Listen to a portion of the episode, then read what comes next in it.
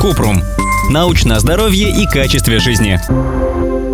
Все о сонном параличе.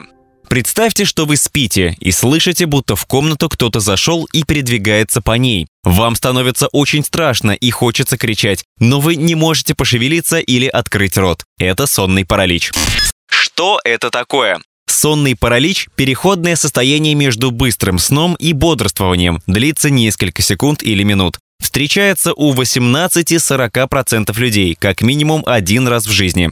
По новым исследованиям 7,6%. Сонный паралич – неизученное медицинское явление. Почему это происходит? Это опасно? Чаще сонный паралич – разовое явление. Состояние быстро проходит и не наносит вред. Причины точно неизвестны. Это может быть связано с регулярным недосыпанием, бессонницей, сбитым режимом сна из-за сменной работы или смены часовых поясов, привычкой спать на спине. Каждую ночь во время фазы быстрого сна мозг отключает мышечную активность организма, это нужно, чтобы тело не разыгрывало сценарий сновидений, не двигало руками и ногами, если снится, что вы бежите. Иногда этот механизм работает слишком хорошо. Человек успел проснуться, а мышечная активность еще не запустилась. Или он еще не заснул, а мышцы уже не могут сокращаться.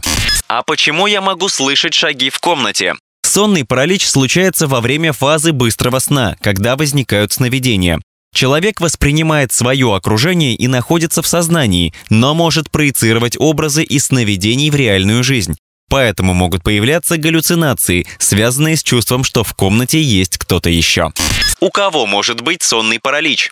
Сонный паралич может случиться у любого человека, но чаще у подростков и молодых людей. По данным исследований, сонный паралич встречается у 28% студентов. В зоне риска любители спать на спине. В таком положении сонный паралич наблюдается в 3-4 раза чаще.